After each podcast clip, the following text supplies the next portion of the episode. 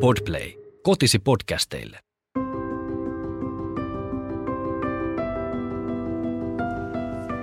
Tämä on Keskeneräiset äidit podcast. Sinulle, joka haluat kasvaa lempeästi kohti omanlaistasi äitiyttä, samaa tahtia lastesi kanssa, onnistuen ja epäonnistuen, omaa tietäsi etsien. Olet lämpimästi tervetullut mukaan.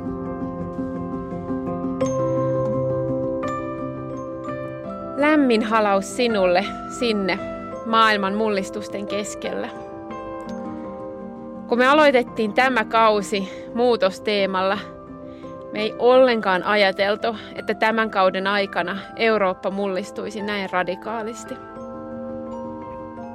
Mulle tulee ihan mieleen ne ajat pari vuotta taaksepäin, kun koronakriisi yllätti koko maailman ja silloin aloitettiin myös uusi, uusi kausi aivan poikkeuksellisissa olosuhteissa ja tunnelmissa. Ja nyt tuntuu, että tässä ollaan taas me ja te, me kaikki yhdessä tällaisen kollektiivisen tilanteen äärellä. Ja me haluttiin ottaa tämä aihe käsittelyyn. Siitä on tullut toive ja onhan tämä aivan käsittämätön tilanne, mutta jotenkin halutaan pohtia yhdessä, tuoda niitä ajatuksia esille ja niin ja ehkä jotenkin antaa teille sellainen vertaistuellinen ympäristö prosessoida tätä tilannetta, miksi sitä haluaa kutsuakaan. Ehkä osalla voi olla sellainen fiilis, että voi vitsi, että pitikö, pitikö meidänkin nyt ottaa tämä aihe käsittelyyn, että, että jotenkin rupeaa riittää, ymmärretään se tosi hyvin ja, ja seuraavassa jaksossa keskitytään taas muihin teemoihin, mutta tuntuu tärkeältä käyttää tätä mahdollisuutta, tätä podcastia siihen, että, että me äidit saadaan yhdessä pohtia ja prosessoida tällaista, tällaista kuitenkin mullistavaa, maailman mullistavaa aihetta, mutta pyritään kuitenkin pitämään äh, sellainen lempeä ja lämmin fiilis tässä jaksossa vaikeista aiheista huolimatta. Ja koitetaan keskittyä siihen, että mitä tämä meissä herättää, mitä me ehkä voidaan tehdä sille, miten me ollaan reagoitu tähän, josta sitten voi tulla ehkä semmoista vertaistuellista kokemusta. Ja heti kärkeen mä kerron sen verran, että kun kriiseistä puhutaan, niin on myös se koronakriisi ollut tässä jo hetken ja parhaillaan mä oon itse koronassa, mikä saattaa kuulua vielä tässä mun äänessä. Mulla on ääni aika painuksissa ja välillä yskittää. Pyritään leikkaamaan ne osuudet sitten pois, mutta tiedätte, että, että se on syy mun vähän toisenlaiseen ääneen, jos se kuulostaa erilaiselta ja muuten mun nimi on Petra. Mä oon kolmen lapsen äiti, ratkaisukeskeinen valmentaja ja kasvatustieteiden maisteri, erityisluokan opettaja. Ja kiva olla täällä taas sun kanssa tänään. Ja mä oon täällä Säde, Säde Stenlyn, asun Kanadassa, on lääkäri ja tutkija, kahden lapsen äiti. Ja tuntuu, että haluaa sanoa niin paljon ja samalla sanoja on niin vähän tähän aiheeseen, mutta kyllä me tästä päästään eteenpäin ihan yhdessä. Tervetuloa mukaan ja jos et vielä seuraa meitä Instagramissa, niin me toivotetaan sut tervetulleeksi sinnekin. Podcast löytyy at keskeneräiset äidit podcast. Ja sitten mun Petran nimimerkki siellä on at kannateltu ja sade on idea sade ja science sade. Tervetuloa seurailemaan. Semmoinen äh, aikatieto niin sanotusti, kun tämä tulee julki vasta viikon päästä, että me äänitetään tätä nytten äh, Ukrainan sodan kymmenentenä päivänä. Ää, ja toki toivotaan, että paljon olisi ehtinyt tapahtua siihen mennessä, kun, kun tämä tulee julki, mutta toki se kokemus siitä, että mitä tämä on herättänyt, niin se ei muutu, vaikka tulisi positiivista etenemistäkin tilanteessa, mutta ehkä ei uskalla olla liian toiveikas myöskään sen suhteen. Säde, tuosta kun sä tarkensit, että kuinka mones, mones päivä sota on meneillään, niin mulle tulee ihan ne fiilikset jollain tavalla, mitä oli silloin, kun äänitettiin meidän niin sanottuja koronajaksoja. Ja silloin aina välillä niihin jakso, tai niissä jaksoissa me kerrottiin, että ku, kuinka mones päivä on mitäkin kuukautta ja vuotta, että sitten kun kuuntelee myöhemmin niitä, niin, niin tota, pystyy ymmärtämään sitä kontekstia paremmin. Ja silloinkin oli just se fiilis, että, että jotenkin se päivämäärä ja se aika oli tosi merkityksellistä, koska siitä eteenpäin ei tavallaan nähnyt, että mitä on tulossa. Niin siinä oli todella se tunne, että eletään tätä, ja, tätä päivää vuotta 2020 ja niin kuin tulevaisuuden ihmisille tiedoksi. Jotenkin siinä oli niin sellainen historiallinen tuntu, niin kuin se olikin ennennäkemätön tilanne suurimmalle osalle meistä. Ja tässä on nyt jotain, äh, jotain samankaltaista kuin koronakeväässä ja nimenomaan siinä ensimmäisessä koronakeväässä, kun kaikki oli ihan uutta. Joo, todellakin. On kyllä tunnistanut tosi monia samanlaisia tunteita kuin silloin.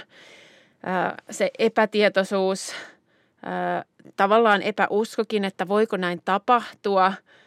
Se uutisten jano, jotenkin, että et, et, et haki vaan sitä tietoa, että mikä tämä juttu on ja mitä nyt tapahtuu. Ja äh, seurasi niitä tiedotteita ja äh, just sieltä valtio, valtiosalista, niin äh, jotenkin tuli semmoinen olo, kun Marin ja Niinistö piti sen tiedotustilaisuuden, että, että niin kuin – nyt uudestaan ja eri asian äärellä samalla tavalla he pitää tiedotustilaisuutta, niin tavallaan semmoinen epäusko, mutta sitten no tavallaan tunnistus, että tässä me ollaan oltu aikaisemmin. Mm. Mä just katsoin jotain kuvia, kun oli Sanna Marinista nyt, nytten tota, ihan lähipäiviltä ja jotenkin mietin sitä, että ensinnäkin, että, että huhu, mitä hän on käynyt läpi nuorena pääministerinä, millaisena aikana hän on pääministerinä. Ja sitten mä mietin taas sitä tai samaa tunnetta, mikä oli korona keväänä, että yhtäkkiä päättäjien merkitys tavalliselle kansalaiselle nousee tärkeämmäksi kuin ehkä ennen. Ja, ja he on enemmän yhteyksissä meihin kansalaisiin jollain tavalla. Ja, ja samalla tavalla kuin silloin, niin nytkin odottaa, että sieltä nousee ne tietyt auktoriteetit ja johtajat, jotka ottaa sen tilanteen haltuun ja vähän kertoo meille, että mitä tapahtuu, pitääkö olla huolissaan, mistä pitää olla huolissaan. Että hirveän samankaltaisia teemoja ja sitten toisaalta nyt ihan lähipäivinä on ollut todella aurinkoista. Kaunis kevät tekee tuloaan täällä Suomessa – tai ainakin täällä, missä minä asun. Ja siitäkin tulee fläsäreitä mulla siihen ekaan koronakevääseen, kun mä olin silloin tosi paljon ulkona. Meidän kolmas lapsi oli just syntynyt, hän oli kantorepussa mulla ja sitten oltiin lastenkaan metsässä, koska leikkipuistoihin ei uskallettu mennä. Ja, tota,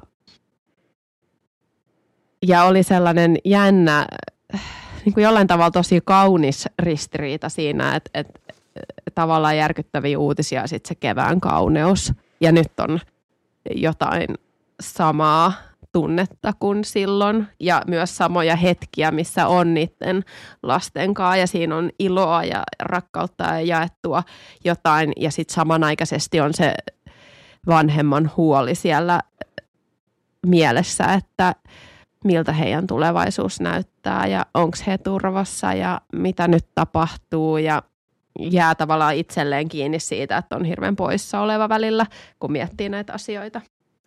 Joo, ja kun, kun on ne kaikki omat tunteet ja tunnemyllerrykset, niin sekin nimenomaan tekee sen, että se on tosi kahtalaista, että haluaa elää siinä hetkessä lasten kanssa, antaa heille sen tavallisen hyvän arjen, turvallisen arjen, turvallisen tunnekokemuksen, mutta sitten samalla on kaikki ne omat tunteet, joita yrittää saada järjestykseen ja omat ajatukset.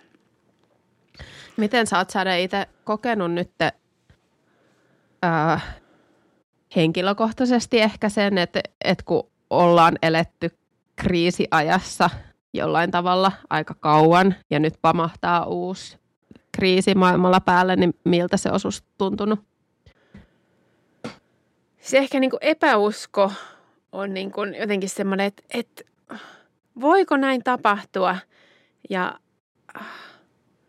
niin kuin, että, että kyllä siinä kesti jonkun aikaa hyväksyä, että oikeasti näin tapahtuu. Ja toki samaan aikaan kun nämä on, tai niin kuin on ollut samanlaisia juttuja, niin sitten toki niin kuin on, on erilaistakin. Että tässä, tässä erityisesti erilaista on se, että tässä tavallaan syypää on ihminen, mikä on vaikea hyväksyä, että oikeasti, että, että toinen ihminen tai ihmisjoukko, pieni ihmisjoukko tekee tämmöiset päätökset, jotka niin kuin tuo suoraan kärsimystä muille. Ja niin kuin, jollain mm. tavalla, kun meinaa sanoa, että niin itsekästä, mutta kun ei, tuntuu, että ei se olisi itsekästä. Tai niin kuin, että, että se on vaan niin kuin, jotenkin semmoista vallanhulluutta tai, tai mm. mitä se nyt onkaan pönkittämistä. Mutta se ehkä niin kuin, se tuntuu erilaiselta, mutta siihen sun kysymykseen vielä, että, että mitä niin kuin kriisistä toiseen tai poikkeusolosta toiseen eläminen tekee, niin onhan siinä sitä niin kuin väsymystä tai jotenkin, että, että kerran ollaan jo sopeuduttu tavallaan uudestaan ja uudestaan siihen koronatilanteen muutoksiin ja sitten nyt pitää niin kuin uudestaan sopeutua. Tässä toki erona on se, että tämä ei vielä niin kuin meidän elämään vaikuta tai että, että meidän ei tarvitse tehdä toimia meidän arjessa, vaan ollaksemme kunnon kansalaisia – Toki niin kuin jokainen, jokainen auttaa tavallaan siinä, missä pystyy, ukrainalaisiakin, mutta että, että on enemmän semmoinen henkinen sopeutuminen siihen, että mitä maailmassa on tapahtunut, miten mä niin kuin hahmotan sen omaan päähäni, mitä mä ajattelen Suomen tilanteesta. Ja tavallaan vaan se iso ajatusmylly pitää saada jonkunlaiseen järjestykseen, jotta pystyy toimimaan siellä omassa arjessa. Joo, mä saan tosta hyvin kiinni ja, ja saman kaltaisia tunteita on myös ollut. Ja jollain tavalla se, että tässä on nyt totuttu siihen, että se normaali, mikä nyt on normaali, muuttuu alati. Ja varmaan aika monella on ollut se kova odotus siihen, että, että kohta me ikään kuin saadaan jotakin takaisin. Ja nyt ei tiedä vielä, että, että saadaanko me jotain takaisin, miten paljon muuttuu. Ja kun otsikoita katsoo ja juttuja lukee, niin kyllähän moni asiantuntija sanoo, että jotain on nyt pysymättömästi muuttunut, mutta vielähän me ei tiedetä, mitä se sitten meidän niin sanottujen tavallisten ihmisten arkielämän tasolla tarkoittaa, mutta että kyllä siinä on paljon pohdittavaa. Tuo oli tosi hyvä tai hy, tosi hyvin sanotettu toi, että tavallaan ollaan odotettu, että me saadaan jotain takaisin. Että on, niin kuin, on ollut se toivo ja sitten niin kuin on, ää, ollaan lähestytty sitä, että elämä normalisoituu.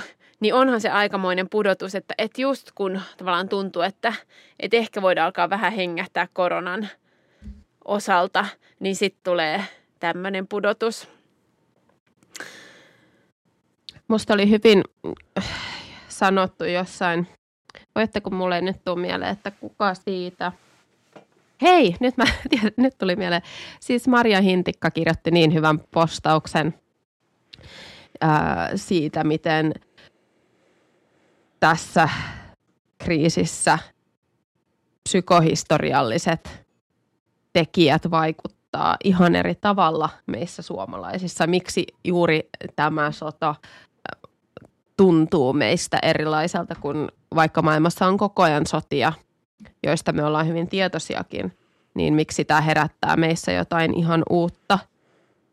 ää, tai ehkä herättää sellaista tunnetta, jonka on ajatellut kuuluvan meidän historiaan kansakuntana, että on pelätty Venäjän hyökkäystä tai muuta tällaista, mutta että et ollaan ajateltu, että et tulevat sukupolvet ei enää joudu kokea sellaista, niin, niin kyllä se on niin kuin, Mä oon jotenkin vielä semmoisessa vaiheessa, että ehkä enemmän tuntuu kaikki vähän epätodelliselta.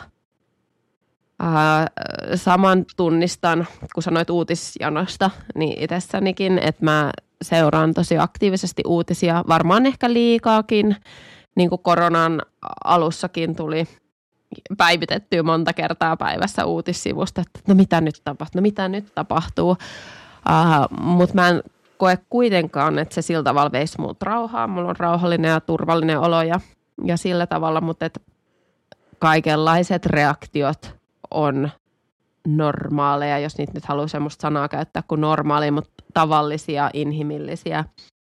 Että niin, mutta niinhän se on. Ihminen on sellainen myöskin, että, että, kriisin het, että kriisejäkin ihminen käsittelee esimerkiksi huumorin kautta – Uh, Mutta siis totta kai on ollut myös paljon niitä hetkiä, että mietityttää ja, ja on sitä huolta ja näin.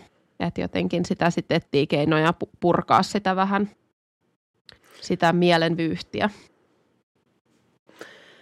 Ja samalla kun kaikki reagoi omalla tavallaan, niin kaikki on myös herkempiä, jolloin sitten toisten reagointitavat voi tuntua helpommin provosoivilta. Ää, mutta jollain tavalla mä uskon, että me ollaan saatu jonkunlaista ymmärrystä myös koronan myötä ja ihan niin semmoisen yleisen tunteiden ilmaisun ilmapiirin myötä, että annetaan vähän enemmän tilaa erilaisille reaktioille. Mutta että vaikka, vaikka tulee sitä niin ärsyntymistä tai provosoitumista tai että miksi toi reagoi noin tai miksi toi ei reagoi noin tai niin, kuin, niin annetaan sillekin tilaa.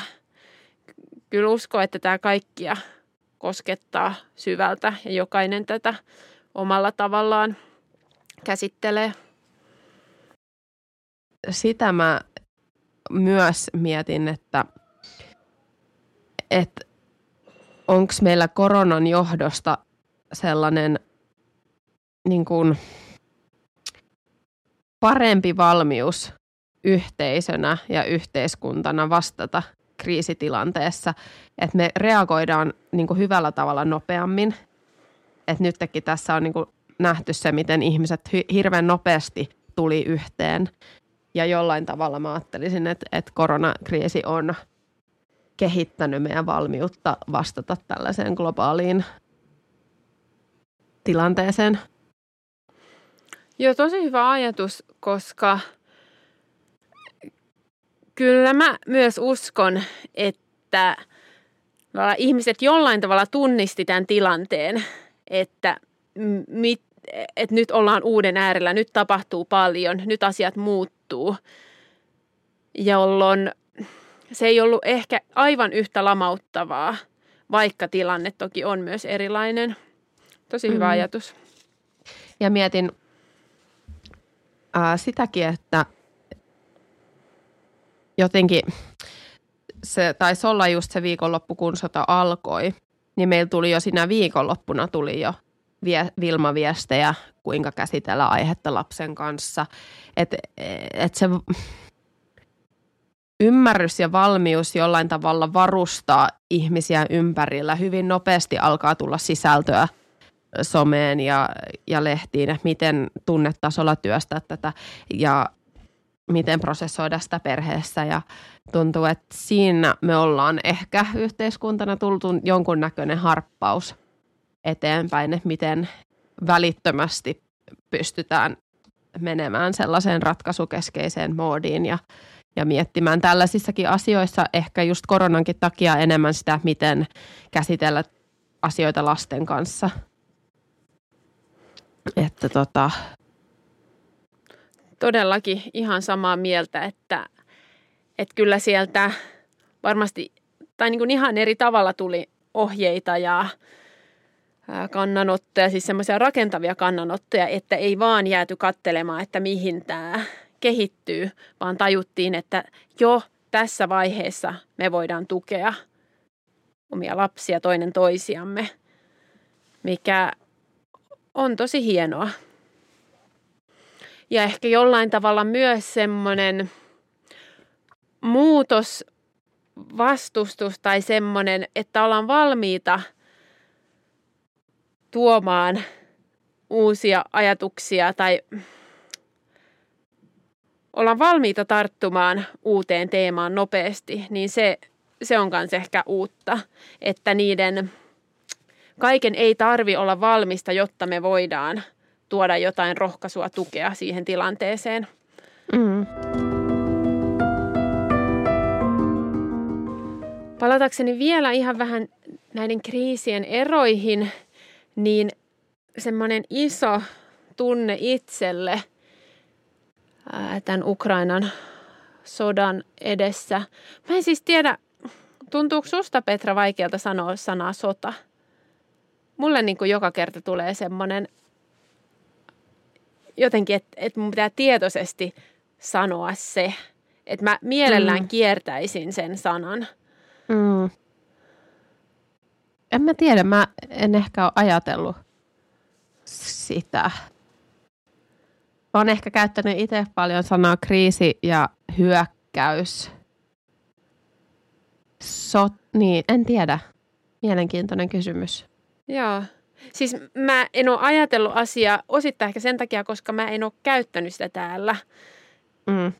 Et enemmän niin kuin konflikti, hyökkäys, samaa niin kuin, mutta että, että mistä se johtuu, että mä en halua sanoa sitä. Vaikka siis tavallaan samalla haluan sanoa, koska ei halua kierrellä, että mitä se tosiaankaan on. No joo, mutta kuitenkin siis mä olin sanomassa. Niin tässä kriisissä niin kuin pettymys ihmiskuntaan on se määrittävä, se niin kuin pohjalla oleva vahva tunne. Koska jollain tavalla oli uskonut siihen, että ihmiskunta on menossa parempaan. Ja tavallaan ne konfliktit, mitkä oli Euroopan ulkopuolella, niin ajattelin, että ne on vielä jäänteitä sieltä historiasta, että, että nämä yhteiskunnat ei ole vielä kehittynyt tavallaan yhtä pitkälle kuin me. Että sitten kun ne ehkä kehittyy, niin sitten myös he tavallaan pääsevät näistä konflikteista. Mutta tämä konflikti jotenkin osoittaa, että,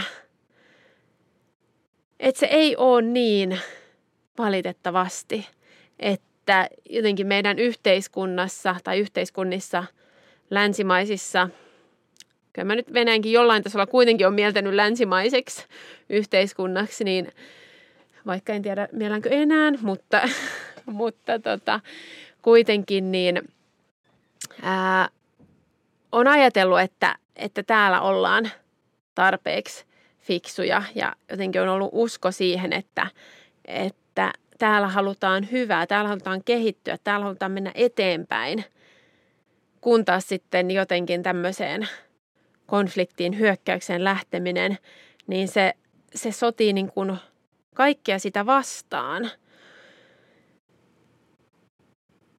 Mm. Ja no täällä, täällä siis puhutaan jonkun verran kolonialismista ja kolonialismin hengestä. Jollain tasolla mä oon ajatellut, että se ei, se ei niin kuin Suomeen ja Eurooppaan samalla tavalla vaikuta tai, tai että koska meitä ei ole samalla tavalla vallotettu. Mutta sitten mä oon pohtinut sitä, että, että onko se, on taustalla oleva ajatus sitä, että pitää saada vaan lisää. Ja mitä lisää me voidaan saada niin kun, jotenkin vallan kautta – ja ei sitä nyt niin kuin, ei tiedä mitä Putin ajattelee, mikä, mikä se hänen, niin kuin, onko se se valta, onko se se niin kuin isottelu, onko se se niin kuin näyttäminen, että, että me voidaan tehdä mitä me halutaan.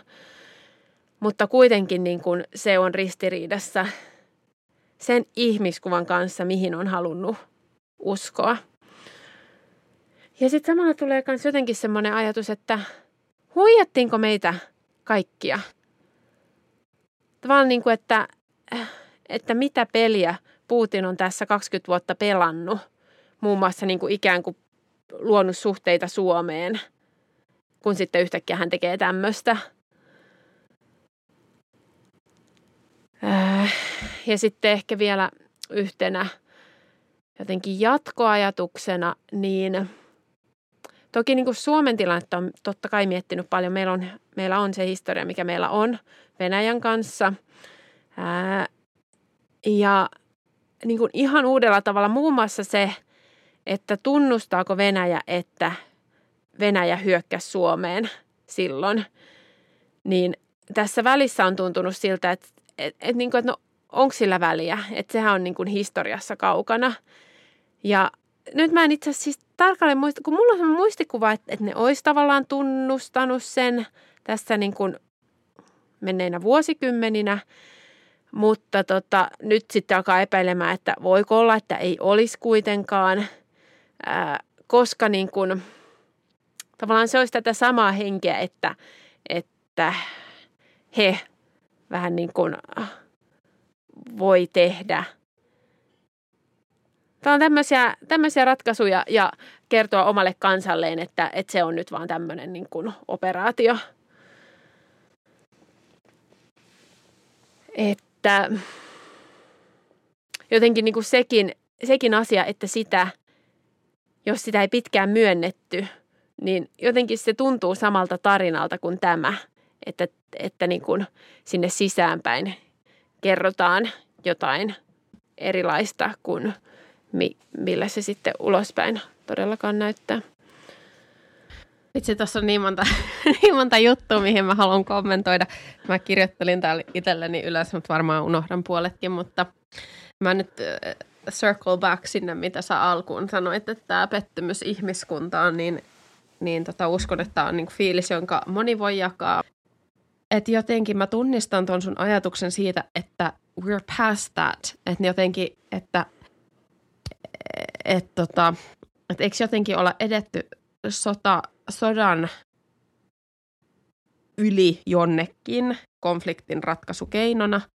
Ää, että se tuntuu jotenkin sellaiselta, että mitä, ja sitten samaaikaisesti, että miten koska on sosiaalinen media ja koska sitä reportaasia tulee niin, kuin niin reaaliaikaisesti sieltä, että se tuntuu jotenkin ihan hullulta, että et, et mitä täällä tapahtuu, miten näin voi tapahtua ja hei, että nyt tätä pitää heti pysäyttää, niin kuin, että eihän tälleen saa tehdä. että mm. et jotenkin jää mm. Silleen monttua auki, että et jotenkin vaikea niin kuin kuvailet, että vaikea ymmärtää – että, tota, että näin voi käydä. No sitten sit se, mistä mä oon niin kuin vähän eri mieltä tai, mitä, tai mietin tota vaan, että ollaanko me länsimaissa niin, niin kehittyneitä jotenkin verrattuna muihin. Että sitten toisaalta mä mietin, että säkin nostit tämän valtateeman, että valta, valta raha vaikuttaa hyvin paljon sotien taustalla. Ja, ja sitten niin kuin – ihmisoikeusteemat, että, että kyllä niin kuin, ää, joku hyötyy aina siitä, kun soditaan. Ja sitten niin, niin mä kirjoitin tuohon, olen kirjoittanut itse tänne paperille, että naivi, että tavallaan,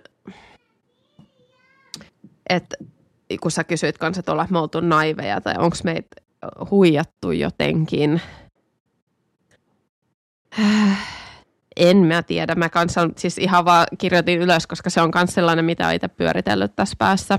Mutta sitten toisaalta ää, se on jännä, että mä oon niinku lapsesta asti kuitenkin, kyllähän me ollaan edelleen sukupolvi, jota sota koskettaa. Ja, ja me ollaan kuultu asioita meidän isovanhemmilta ja omilta vanhemmilta ja kyllä ne sotaajat on tosi vahvasti suomalaisessa kulttuurissa edelleen läsnä. Ja, ja sitten tietysti maailmansodatkin on ollut teemoja, joita on opiskellut kuitenkin paljon ja jotenkin aina on ollut sellainen ajatus mielessä, että voiko olla, että meidän elämän aikana ei tule. Että sitä on jotenkin,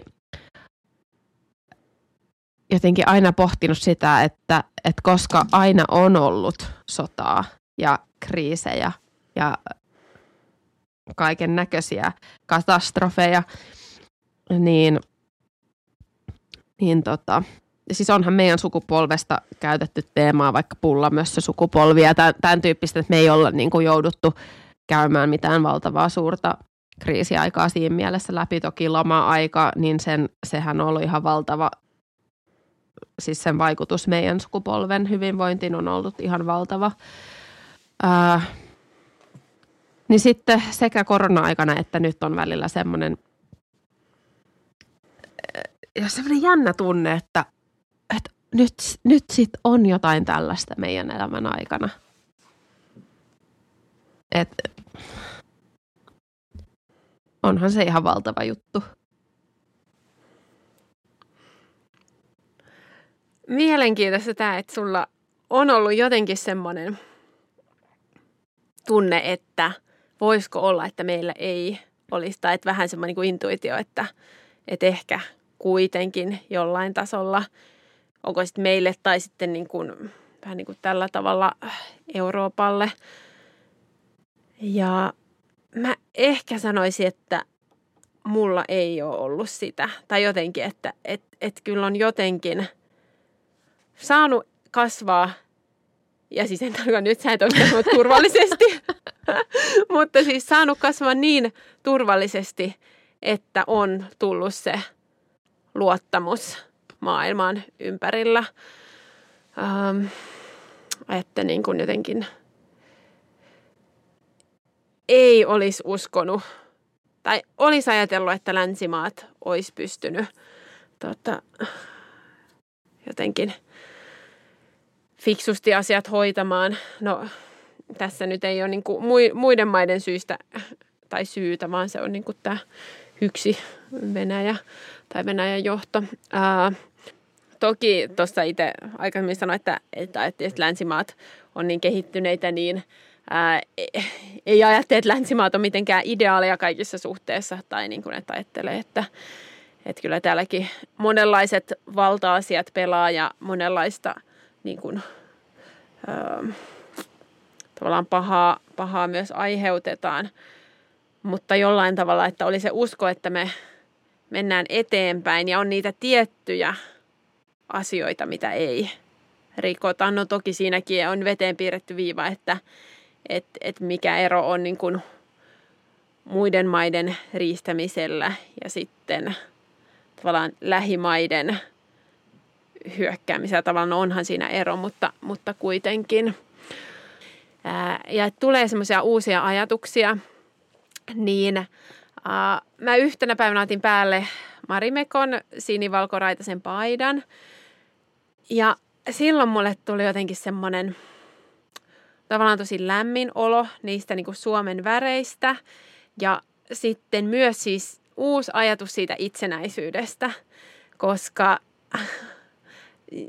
täytyy myöntää, että siis aikaisemmin itsenäisyys on tuntunut joltain semmoiselta, mikä niin kuin, mistä kuuluu olla kiitollinen. Mutta että se tunne ei ole niin vahva, että mitä se tarkoittaa – et, että niin kuin älyllisellä tavalla oli kiitollinen, mutta sitten tunnetasolla se, siihen ei ollut semmoista kosketusta, mutta että nyt se tuntuu ihan eri tavalla niin kuin relevantilta ja niin kuin, että, että saa siihen eri kosketuksia, että, että mitä se tarkoittaa, että meillä on itsenäinen maa ja että meidän maata on puolustettu. Mutta jo mielenkiintoinen ajatus se, että siellä taustalla on niin kuin, on rahaa, on vaikutteita, on kaikenlaista. Ja tosiaan meidän ei tarvista tässä podissa ymmärtääkään. Mutta se, mikä tuosta tota, mulle kanssa nousi ajatukseksi, on se, että jotenkin musta tuntuu, että Suomi on ollut niin kuin kansakuntana kuitenkin vähän niin kuin varautunut koko ajan. Ihan eri tavalla kuin esimerkiksi Ruotsi. Tai niin kuin, että, että meille kuitenkin ehkä se on osa sitä historiaa, että ollaan ajateltu, että no itänaapuri on tossa. Ja muun muassa se, että meillä on pidetty yllä asepalvelusta ja niin kuin puolustuskykyä ihan eri tavalla kuin Ruotsissa. Ää, niin kyllä se kuvaa sitä, että, että me ollaan aina ajateltu, että vaara ei ole ohi tavallaan. Kun taas sitten Ruotsissa, kun asepalveluksesta luovuttiin ja, ja niin kuin pitkään oli, että armeijakin oli tosi vähellä, että, että nyt ihan viime vuosina se on taas lisääntynyt, mutta että, että siellä on se suhtautuminen ollut ihan erilaista, niin jollain tasolla ehkä, no en tiedä, onko shokki heille ollut vielä isompi. En tiedä. Mutta että kuitenkin tuntuu hyvältä se, että tavallaan että Suomi ei ole ollut niin sinisilmäinen kuin ehkä olisi, olisi voinut ajatella, että oltaisiin.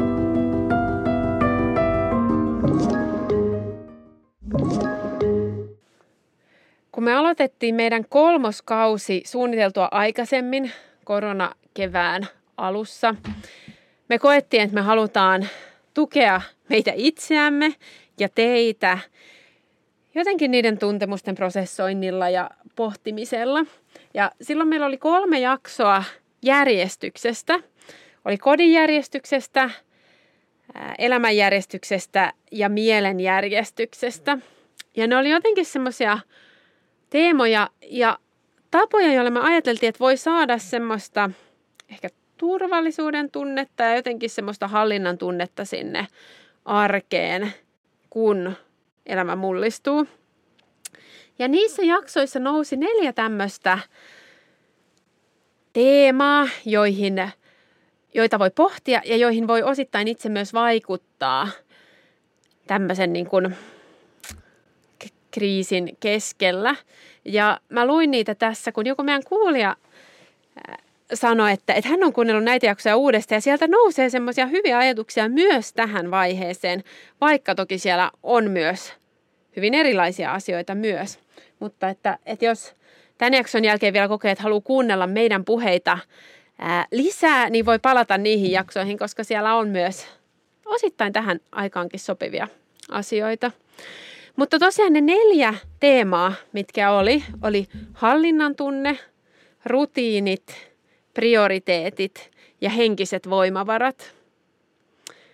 Ja oikeastaan kaikki nämä jollain tavalla tuntuu relevanteilta.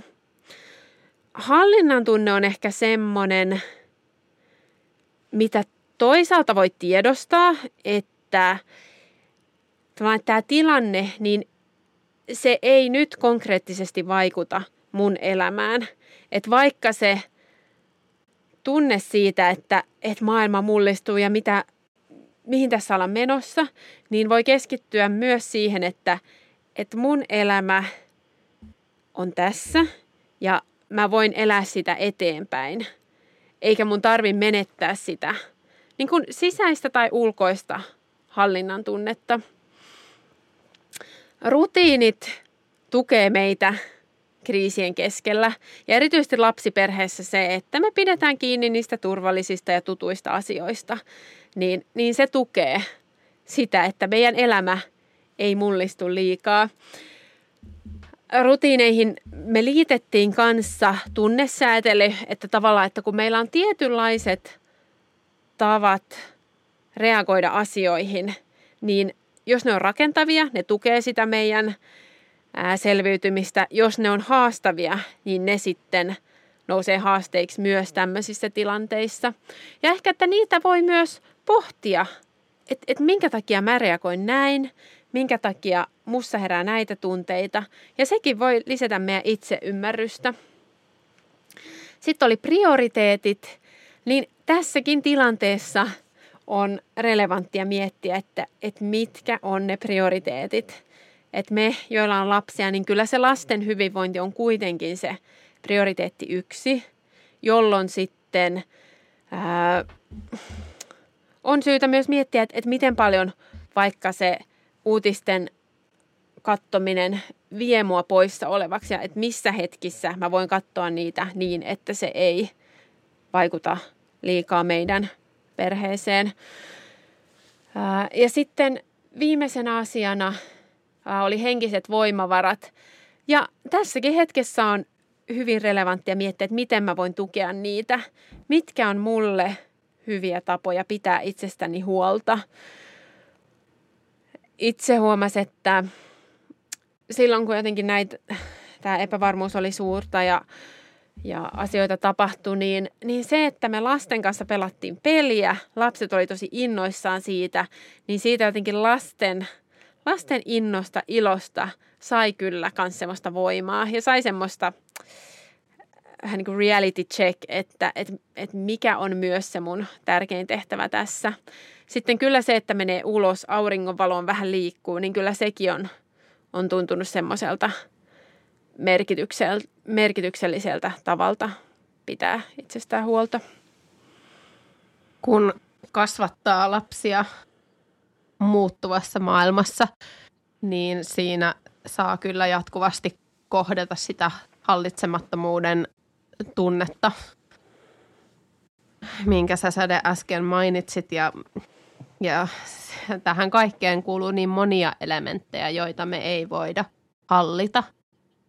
Ja oudolla tavalla mua on, mua on jotenkin lohduttanut sellainen ajatus, että, että ei sellaista aikakautta ole oikeastaan ollutkaan maailman historiassa, ettei tapahtuisi muutoksia, ää, ettei ole ollut jotain kriisejä, sotaa, katastrofeja. Ja jotenkin se antaa mulle voimaa ajatella, että silloinkin vanhemmat äidit, isät on selvinnyt siitä. Niin se antaa sellaisen rauhantunteen mulle hallitsemattomien asioiden keskellä –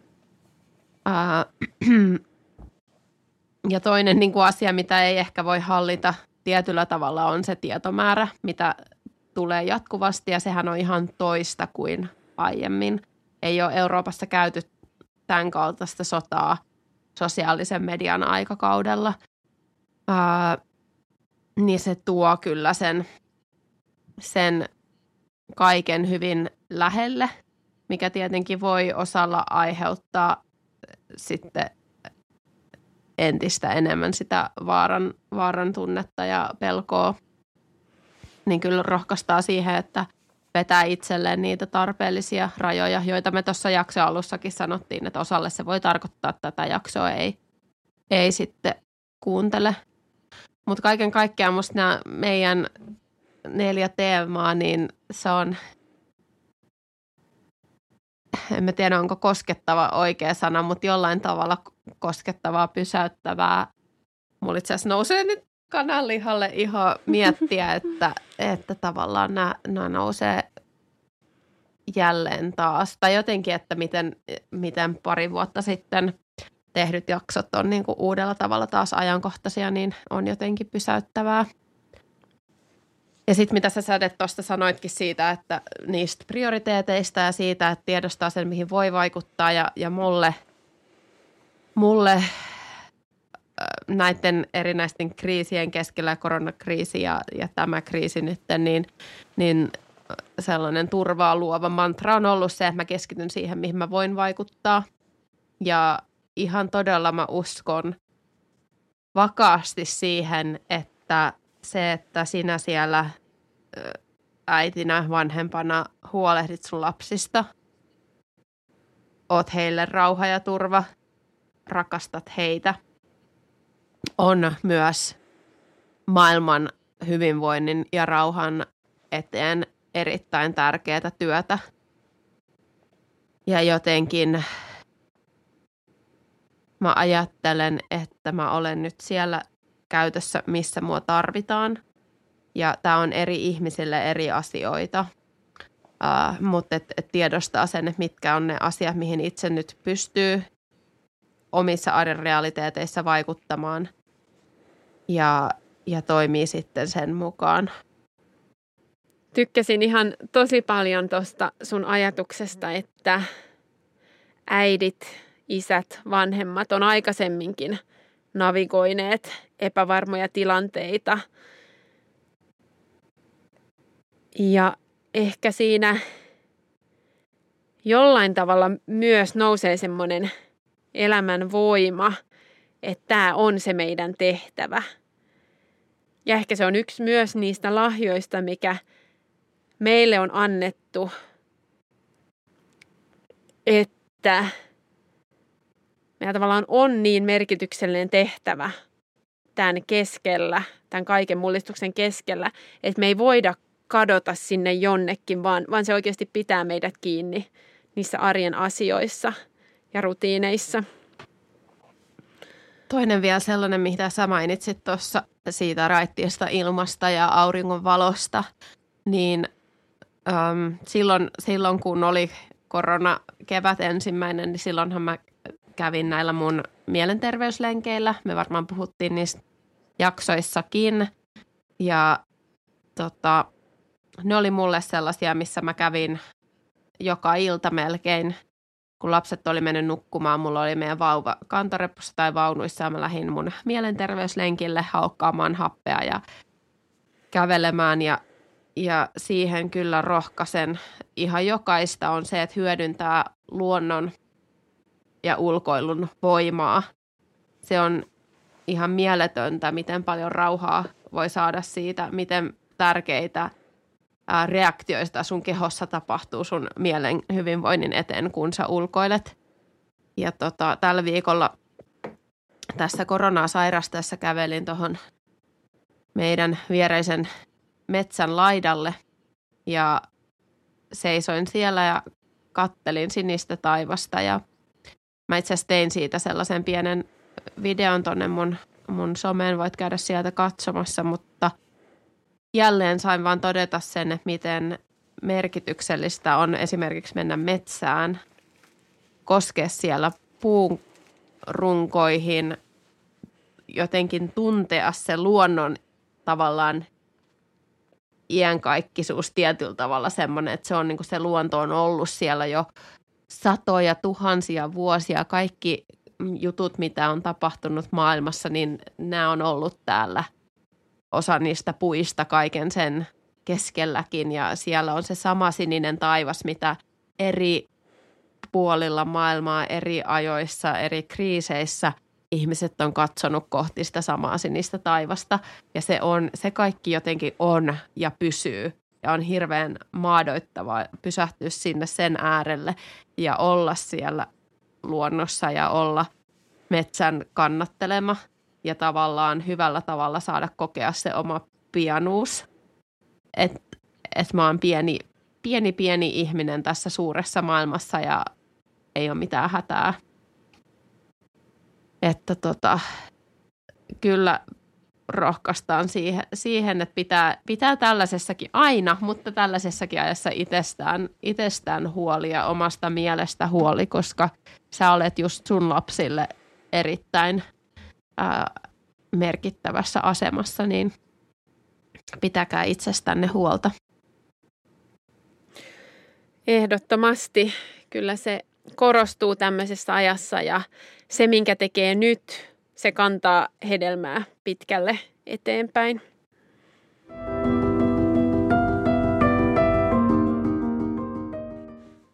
Kiitos jälleen seurasta Säde.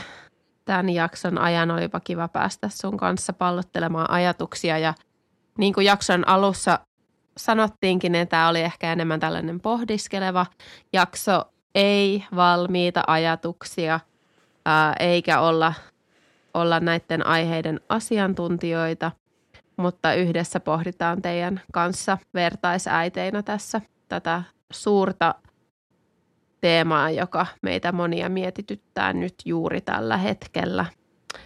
Ja olette lämpimästi tervetulleita he jakamaan ajatuksia, laittamaan viestiä.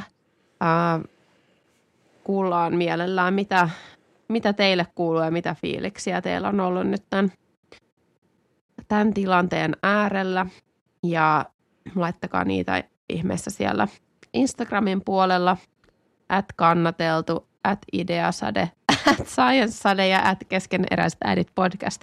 Siinä on mistä valita ja, ja jos haluat ottaa kuvan sun kuunteluhetkestä, niin se olisi tosi kiva. Voit tägätä meidät at keskeneräiset äidit podcast ja nyt mä huomaan, että mun rupeaa ääni loppumaan jakson loppua kohden. Mä voin ottaa tota kopin tästä. Ää, kiitos Petra, että hienosti niin kun, jaksoit ja lähdit tähän mukaan, vaikka, vaikka vi, vähän on vielä toipilas meininki. Ja hei, kiitos sulle, että jaoit tämän hetken meidän kanssa. Halutaan toivottaa tosi paljon lämpöä, viisautta sinne arjen tilanteisiin, pohdintoihin. Ja ehkä jotenkin semmoinen ajatus, kun mä tästä kirjoitin muutamalle äidille täällä, niin että siis tämä maailma mullistuu, se kuva maailmasta, mikä meillä oli, se, se vähän niin kuin meni pirstaleiksikin osittain. ja maailma ei ole niin hyvä paikka kuin ehkä ajatteli, mutta silti me halutaan elää meidän elämässä lämmöllä, rakkaudella ja niin kuin pitää huolta meidän perheestä. Ja sen takia me ei haluta myöskään vajota sinne niin kuin synkkyyteen, pimeyteen. Ja silloin me tarvitaan myös niitä hyviä asioita meidän elämässä, jotain mikä tuo iloa, nautintoa. Pidetään myös siitä kiinni samalla kun toki välitetään siitä, että mitä Ukrainassa tapahtuu ja mietitään, että voidaanko me jollain tavalla auttaa. Ja toki toivotaan, että tilanne etenis, toivotaan ja rukoillaan, että tilanne etenis hyvään suuntaan ennen kuin tämä jakso tulee uloskin tai ennen kuin sä kuuntelet tämän ehkä viikkojen tai kuukausien päästä. Äh, mutta sitä odotellessa niin sanotusti pidetään meistä itsestämme huolta, pidetään toisistamme huolta. Ja oh, raskas jakso oli ja ensi kertaan. Ensi kertaan ollaan kuulolla silloin. Moikka! Moikka!